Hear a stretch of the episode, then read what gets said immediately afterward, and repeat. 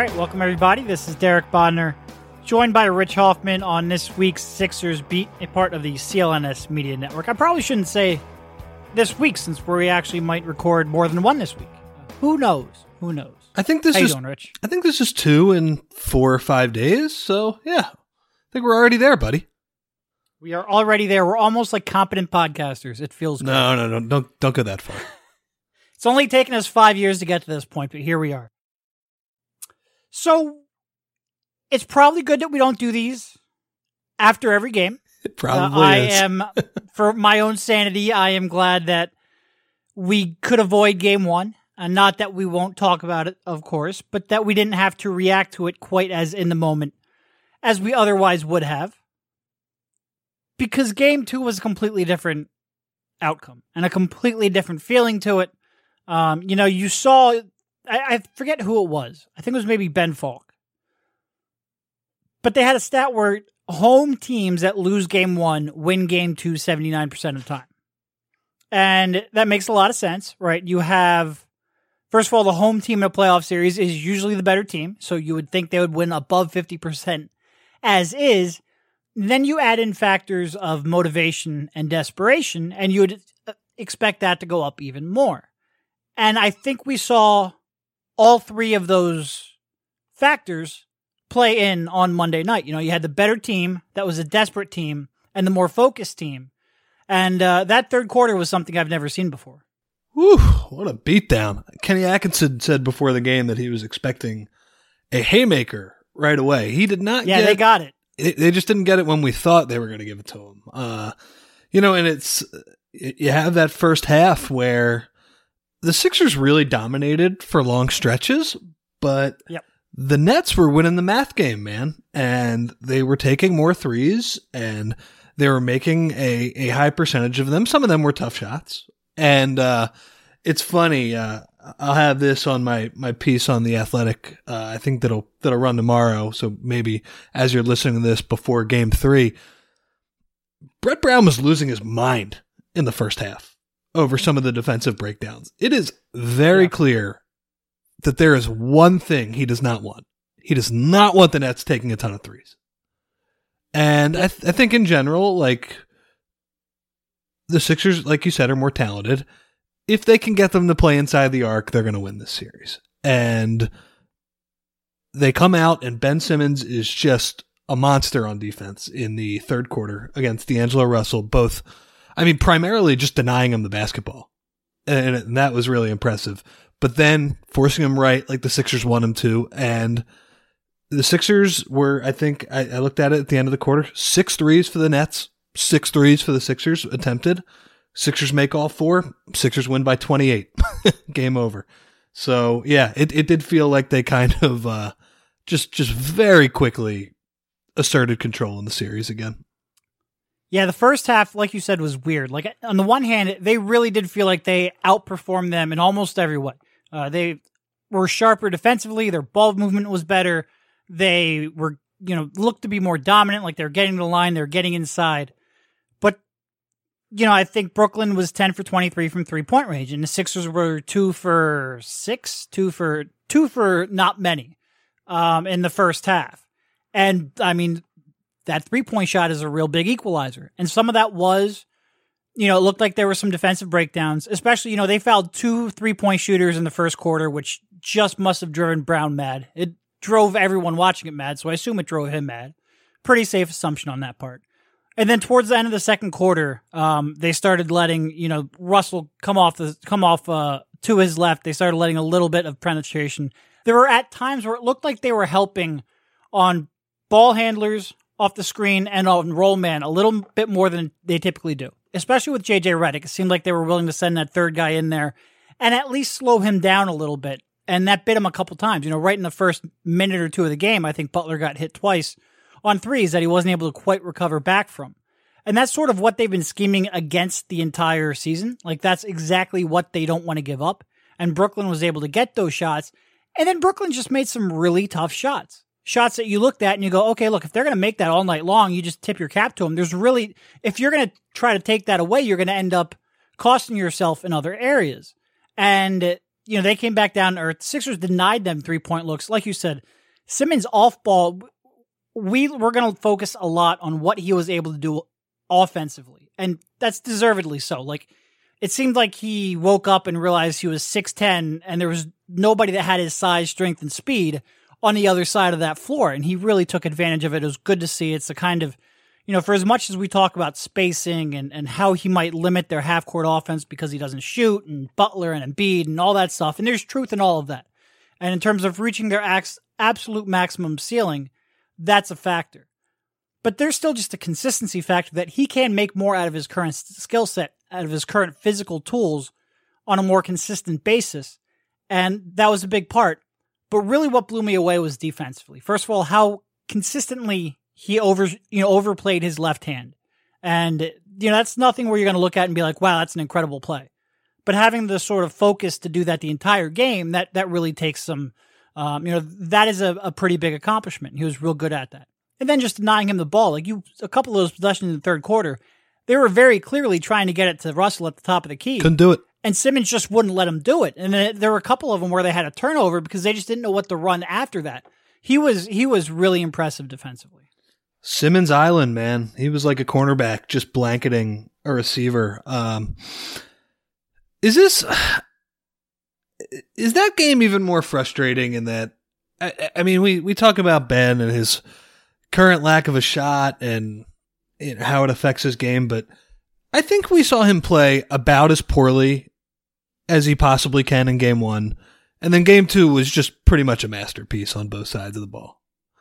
And it's just, is this Does who make game one more frustrating? Is this who he is now? Like where we just, we're just going to have these wild swings in between the two players or I, I would hope he could at least settle into, uh, something uh, of a more consistent player. I I guess the good news is for this series at least, he did realize like, all right, I am bigger and stronger than everybody they're throwing against me. And that includes the help defender as well. Like when uh when Rodions Kurucs is guarding him or the the other guy right. as as Ben would say, and J- Jarrett Allen is the help defender, when that turns into Kawhi Leonard and Marc Gasol, maybe that's a little bit different but at least for this series, I thought such a major part of what uh, what the Sixers did on Monday night was just Simmons and Embiid. It, it wasn't just that they were aggressive; they were smart and they were patient, realizing, okay, we can get a lot of good looks over these guys. Whether you know if they play hundred feet off us, whether that's Joel kind of just dribbling into the post, whether that's Ben getting a screen from Butler or Embiid, like literally in the lane for a layup, or even him improving his angles to pass to JJ Redick. It it just seemed like they they took their time and realized, okay, we we have the size and the skill to beat these guys. Yeah, yeah, it really was. And even add Boban into the mix, where he, you know, they went to his zone more than they did in Game One. I don't have the exact numbers, but more than they did in Game One, and he just okay, I'll take a shot and not awesome. a. It was it was really incredible. Like they gave him that 17 footer all night, and he must have made five or six of them. And they kept giving it to him, and he he he didn't seem like he was really. He seemed like he was a little bit reluctant to take those shots. Like I don't think he is used to being like a focal point offensively. But if they're going to go to that garbanzo beans zone and give him that shot every time down, like let it rip, man. You can. I don't know what his his free throw shooting is off top of my head, but that's basically a free throw shot with nobody on you like that. Like, let it fly, man. I think he's in load the, up. I think he's in the seventies on the yeah, load up, brother. Uh, I think he's in the seventies on the free throws, just from what I remember. But I I still have nightmares about uh, Antonio Davis in the two thousand one series against the Raptors making every oh baseline jumper. Uh, well, that's Boban at the free throw line right now. He is yep. he's cash and.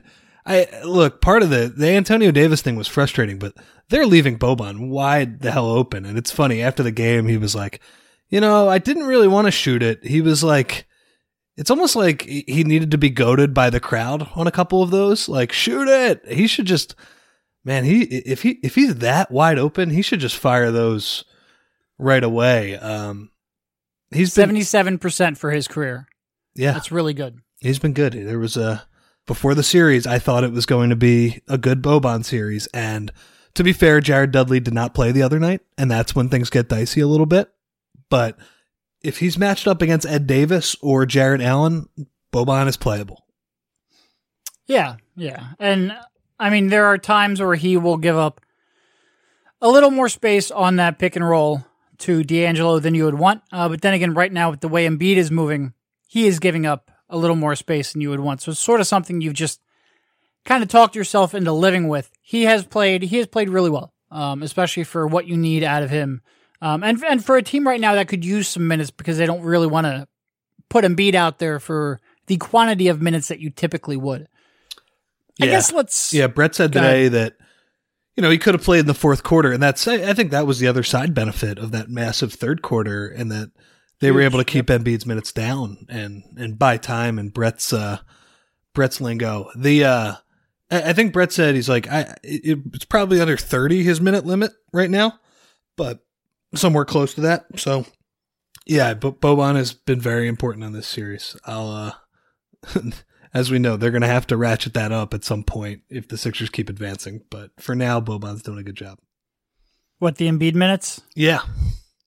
Yeah. Yeah. No, it'll it'll be real interesting how they handle Boban if they do end up advancing. Um, you know, the Raptors, I guess, are a not terrible Boban matchup depending on who they put out there. Um, not a good matchup, not as good as the Nets, but not as bad as Boston. So take what you can get, I guess. Um, Yeah. it will be interesting to see what the Sixers do with their lineups if they do advance. Um, I guess let's move on to that a little bit. Nice to get James Ennis back. Oh, yeah. It, it, it, it was funny in Brett's uh, press conference. He's like, I don't think people realize how big of a deal that is for us. And You know. Oh, I think we realized we spent a week freaking out about it. that, uh, that's like his tongue in cheek way of saying, like, the other guys stink who we were playing. Uh, uh, it was really important. And he also made the, the small adjustment to make the, the eight and a half, the, the half in that uh, equation, Jonah Bolden, instead of Jonathan Simmons, which I am all for. I know you're all for because it's not Jonathan Simmons. Um, anytime you can do that, I think that's a good thing. But yeah, I'm James Ennis. It's it's very simple. He's not great, but he can switch a little bit. He's not a total liability on the defensive end. And for the Sixers, who when they go to that second unit, they want to play heavy pick and roll with Butler and and Harris. They just want to do spread pick and roll. Boban set a screen and let those guys operate. It's better to have him than TJ because James Ennis, even though he has not shot it well with the Sixers, can make a three. And will at least take a three. Yes. Which is a, a minor accomplishment on this team, which is weird to say, but uh, with Simmons and the Markelle experience, and now a little bit of Jimmy Butler, who's, who's let it fly a little bit more in the playoffs, but went long periods of time without it, and TJ, that's a lot of guards who don't shoot, um, especially for, for this era. So yes, a, a, a three and D wing who will try on D and attempt on three doesn't sound like the world's greatest accomplishment. But when your other options are TJ and Jonathan Simmons, it is it's a huge boost. Um, you know, he doesn't vomit the ball up on offense like Jonathan Simmons, which is great. Uh, he shoots the ball unlike TJ, which is great. And he has he has more size, more length. Uh, he moves his feet reasonably well defensively. It is it was a huge shot in the arm, and it was a you know a little bit of a wake up call to how thin the Sixers are. That again, when we look at this this team, and you look at Mike Scott and Jonathan Simmons, or uh, Mike Scott and James Ennis, and you're like, well, those are your first two wings off the bench. That should be real low hanging fruit this summer. You can upgrade that sixth and seventh man. Uh, so we will see what they do, but it is it is it is a big big boost to get them back. It's it's good. John Simmons, he's just crossing over guys that don't exist on you know en route to to coughing up the basketball. It's uh yeah, it's not great. And that's so that is kind of where the Sixers lost that first game, which I again was a lot on Redick, Simmons, and Harris having terrible games, and Embiid being you know, a little slow and or a lot slow and, and a little worse than he usually is. The uh they they lost it in those minutes where John Simmons was playing, and then uh And then Caris Levert, when he's up against James Ennis, just can't walk to the rim all of a sudden. And, you know, James Ennis did a nice job. I thought, you know, he, he was on a 12 minute limit the other night. He, he could probably be, you know, is, as you're able to ramp up his min- minutes and hopefully his, uh, his quad doesn't get hit again, that'll be, that'll be a good thing. And then, you know, it's, it's like Those minutes limits sure are easier to stick to when you're up 30. We'll see what Brett does yeah. if there is a closer game here in game three. Yeah, and I, and I obviously expect it to be closer. The uh, I, I- here's my question: If you're Brooklyn, you see that haymaker the Sixers throw to start the second half. Um, Brooklyn's starting lineup is limited. If oh, you, got to change it. if you, Yeah, yeah, yeah. yeah. if you deny uh, Russell the ball like Simmons did, their creation is just very, very iffy. And you know, Redick No, did a did a better job chasing Harris around the other day. I feel like you need to either get Dinwiddie or Levert in there to start. Yeah, I th- I think, and this is just, I guess, what I would do. But I would be a little surprised if at some point in this series, Atkinson doesn't make a change into that starting lineup. Get Dinwiddie in there, like you said, get another ball handler in there. Um, and you know that would be a, then a the, the Nets would go from a pretty big guard rotation to a, a pretty small small forward rotation.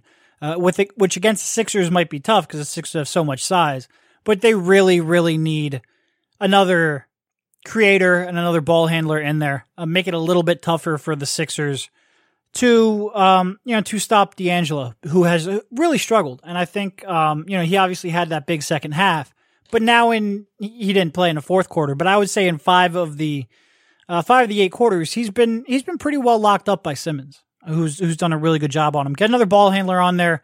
Make those switches a little tougher of a decision. Uh, I would, I would, I would expect they will change something up at some point. Especially, I mean, that third quarter was, I mean, talk about incredible. Like Sixers scored 51 points on, I think it was 26 possessions, which is basically two points per possession. It's crazy, man. So if you think about that, as long as the Sixers, as long as the Nets could force the Sixers into running some shot clock, they would have given up the same amount of points by letting them go in for a dunk every possession down the floor. It was Over a 12 minute span of basketball, it was insane. it was crazy. Uh, and to you know the way the Sixers started, it, it just reminded me of like you know the Brett Brown criticism because the whole time I'm thinking, call a timeout, Kenny, call one, man, get somebody in there, and then before uh, before you can blink, it's a twenty to two run. Uh, I, I like Kenny Atkinson, by the way. I have uh, Yeah. I've Can you imagine though? Can you imagine if if Brett Brown would have given up that third quarter? oh man, Oh man, we would have heard about it for weeks, gives up runs all the all time, summer, Yeah, and, and then even go to Golden State and the lead that they blew, which was one of the craziest things I've ever seen. Um, you know, but Kirk comes out after the game. We stopped playing in the third quarter. Well, I mean, first of all, no shit. Like we all saw that. But for a coach to say that, like it's easier to get by with that when you've won. So it's clearly different. But it just goes to show that some of these like big runs that teams go on, Nets fans were just go like losing their minds that Atkinson didn't call out timeout early, which probably was deservedly so. But I think I think my point is that these kind of things happen to every team. We're just hyper focused on the one we have we either cover or follow. Yep. And uh, I think first off, I think he's a good coach who has less talent in this series. But uh, Yep. I've uh, I've enjoyed just listening to him talk though. You know, the before game one, he's he's Big going. Flyers fan. Who Holy- would have thought that? Holy crap, man! He was like he said everything except like Dave Schultz is my hero, or or you know he's going nuts about Bobby Clarke. Uh, that was crazy. And then in the before the second game, he uh, he gets asked a direct question. Are you going to lag off Simmons and Embiid until they uh, can make shots? And you know, usually playoff in the playoffs, especially, coaches are are more tight-lipped about their strategy, and I get it, like rightfully so. You know, Brett specifically in the regular season is pretty good with kind of sharing his thinking behind things, but Yep. that changes a little bit in the playoffs, which I get. so Kenny Atkinson gets that question. he chews it over for about, I don't know, 10 seconds, tries to think of a creative way to answer it, cannot think of anything, and then finally shrugs and says, yes. Uh, and everybody laughs. He's like, I well, mean, but who? I like he, didn't reveal anything there. well, then he and then he uh, then he goes like, "You guys are watching the game, like you, you get it. Like, I mean, it's not it's not the hardest thing in the world to uh to find. But yes, I I Yes. agree. I agree with you. I I think Dinwiddie will have to go into the starting lineup, but then that that changes the rotation up for Brooklyn. They they have less. uh you know they'll have less creation on those bench lineups. It'll be a lot more Caris Levert. What do you think of Joel so far, physically specifically?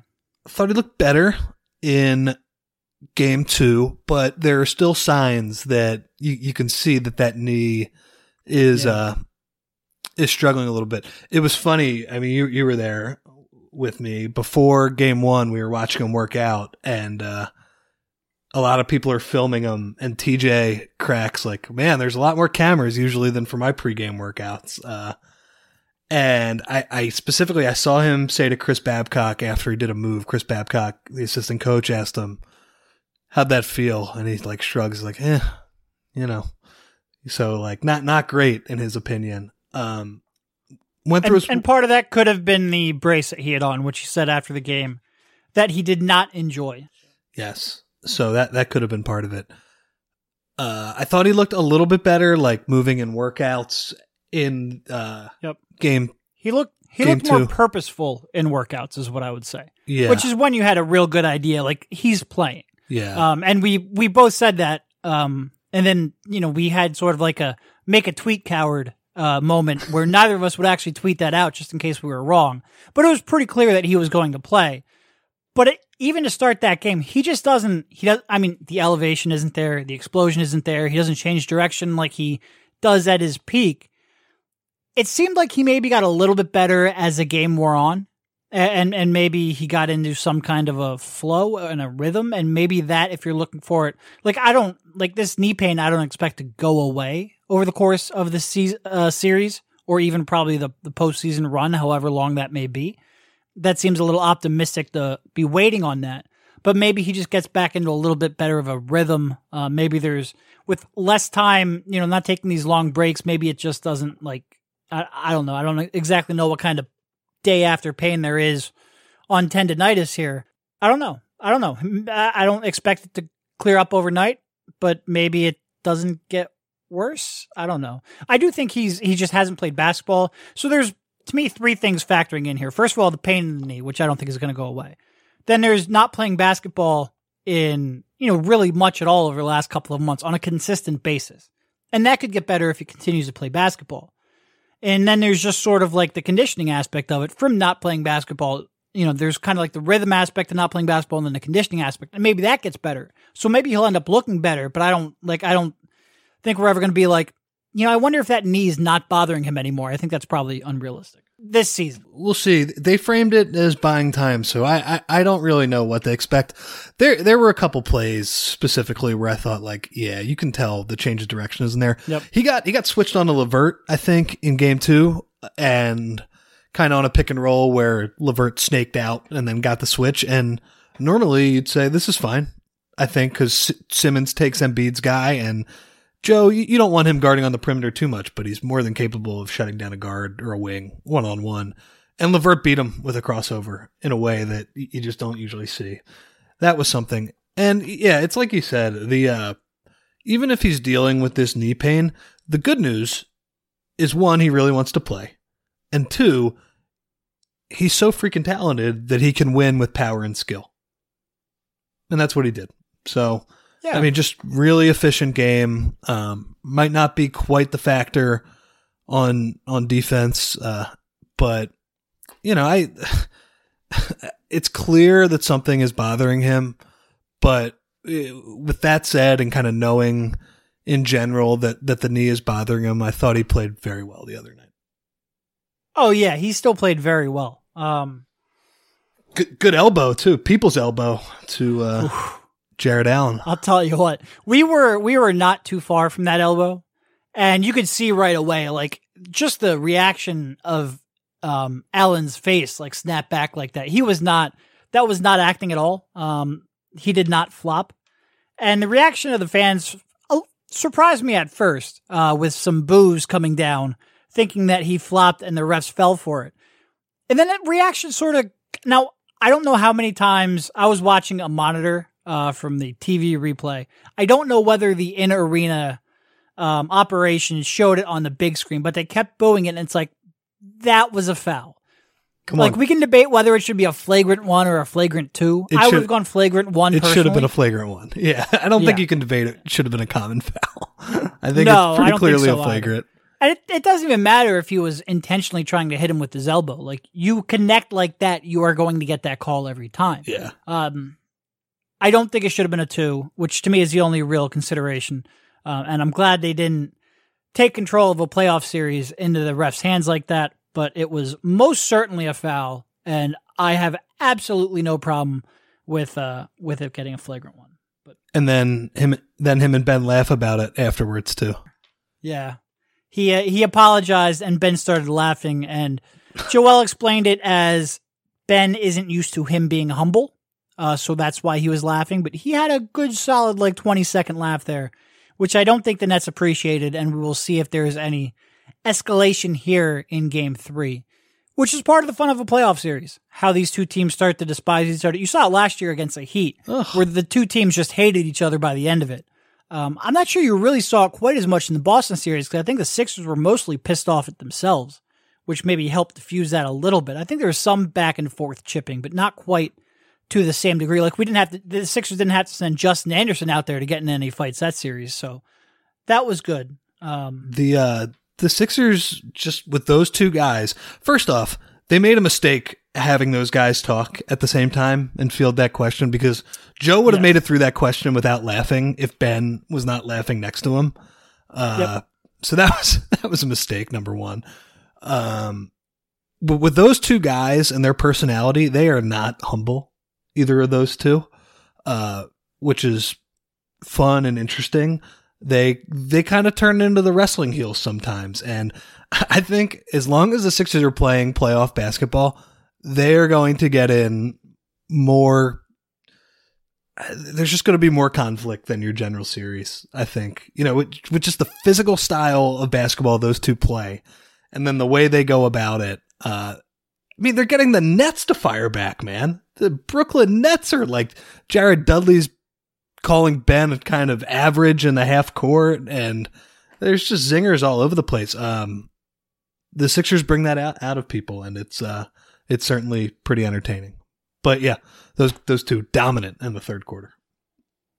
Yeah, yep. And the whole team. It was nice to see Tobias uh, come alive, who had really been struggling in the game and a half up to that point. Uh, Redick had a, a, good first half, uh, but it was good to see that whole group extend their good play. Um, and Mike Scott was better. You know, I think one of my big criticisms in the first game, and really it was across the board, like not a single defender on that court on uh, on Saturday night, Saturday afternoon. Yeah, it was Sat- the, the wonderful 3 p.m. Saturday games. But not one defender on the Sixers could keep their man in front of them. And they were giving up D'Angelo going to his left.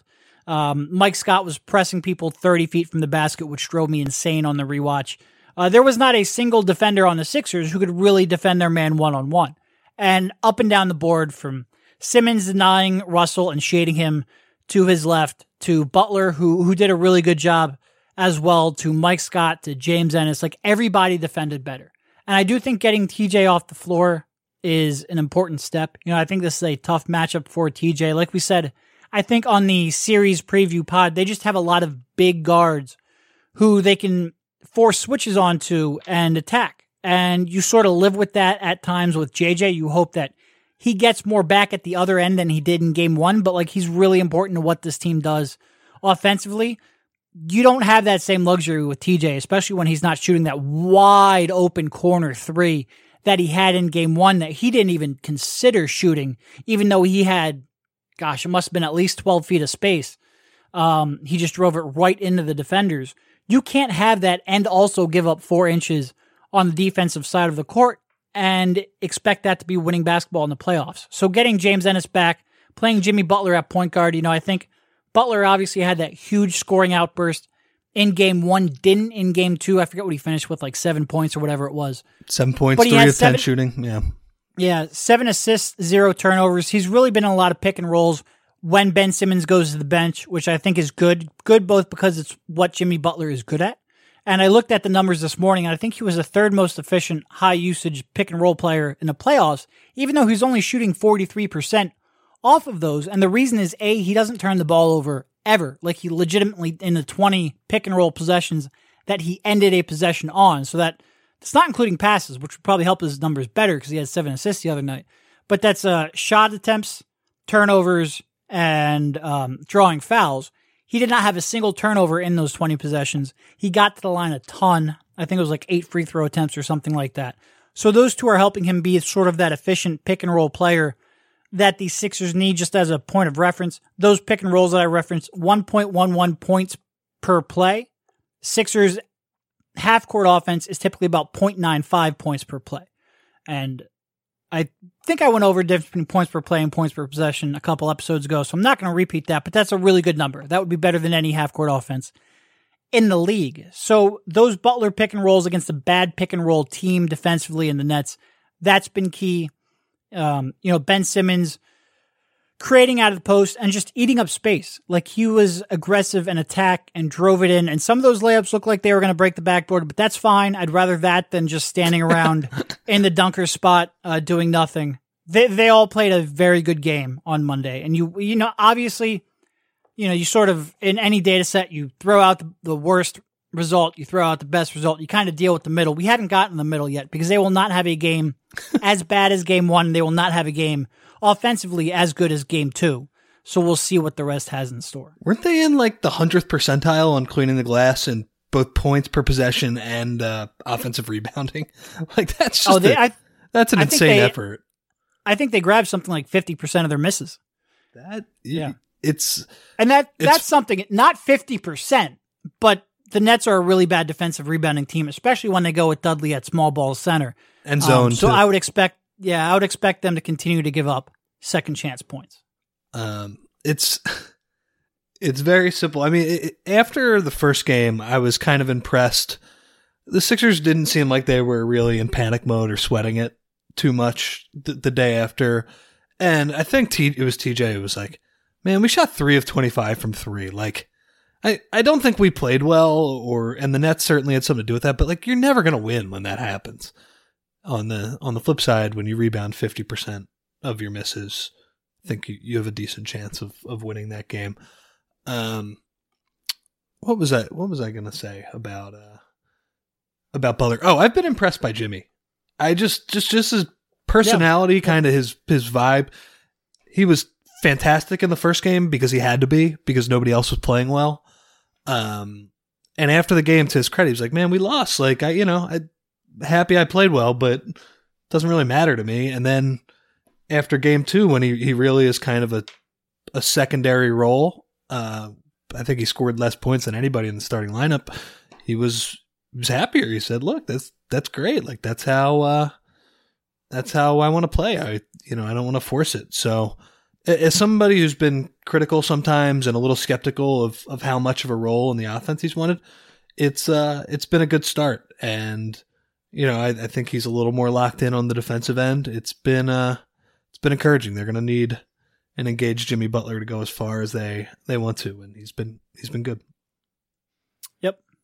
Yeah, he has. Uh, he and he's he's been good defensively too, which yeah. uh, we didn't always. I mean, we were pretty critical of his defense throughout the regular season. Not that it was bad, but it wasn't like Jimmy Butler level that we were expecting. But he has been very good so far in these two games against an opponent where he has to be very good at. Because if there's one way that the Nets are going to make this a series, it's uh, it's with those perimeter scorers. You can see in terms of like shrinking the floor and helping off the other shooters. I think he's been guarding Carroll for the most part in the starting lineup. Uh, he he wants to help. He he yeah. wants to uh, you know, he, he does all these crazy double teams during the season. But here, like, he, he wants to try and find the line between what's responsible help and like how can I run these guys off the line because you can tell like he he wants to help out Ben and say, well, if you force him right, like I want to at least be close enough where D'Angelo has to think about me a little bit. And I think you know th- there's been some trial and error there, but it, it, seems like his his heart's in the right place in terms of what to do defensively. So yeah, good start for him.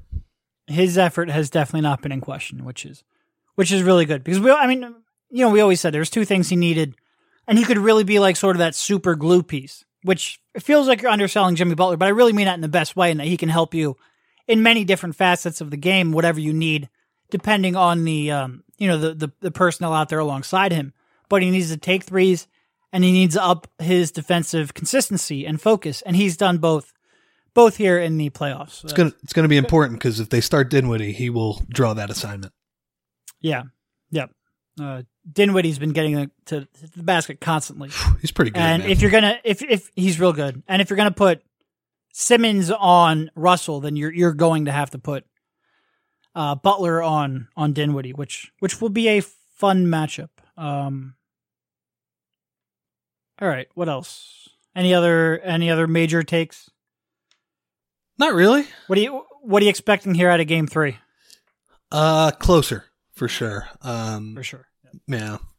I look. I, I just think the Sixers need to continue to press that physical advantage.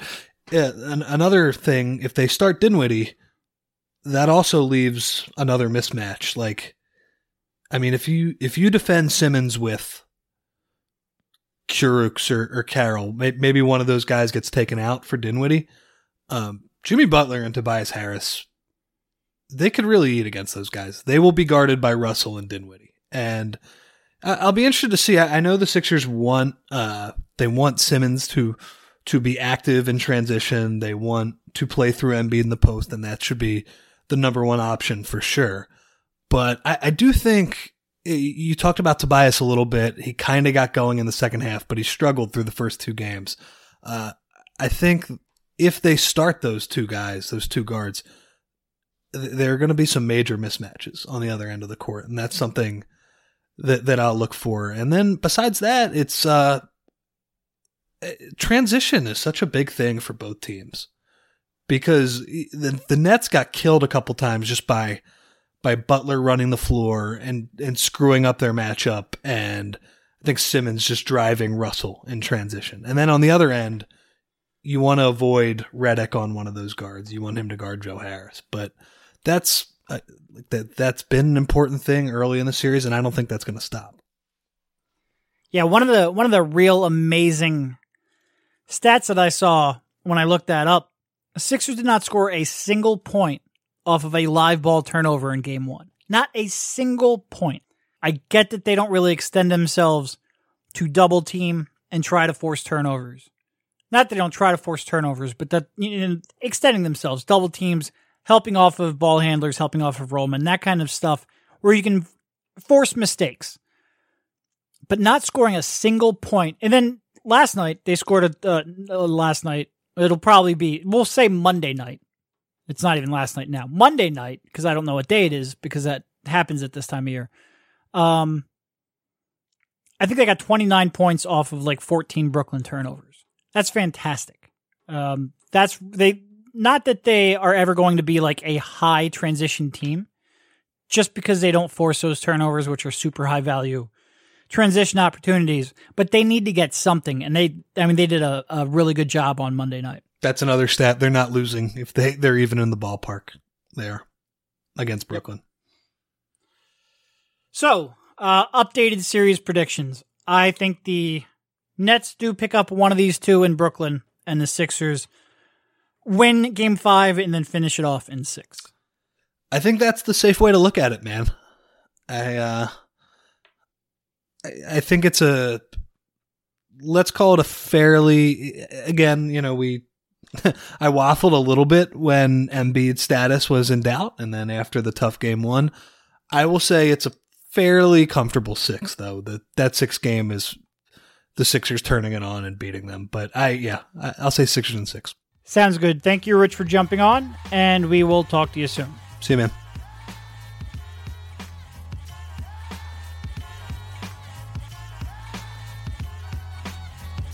It ain't hard to tell. I excel, then prevail. The mic is contacted, I attract clientele. My mic check is life or death, breathing the sniper's breath. I exhale the yellow smoke, a Buddha through righteous steps.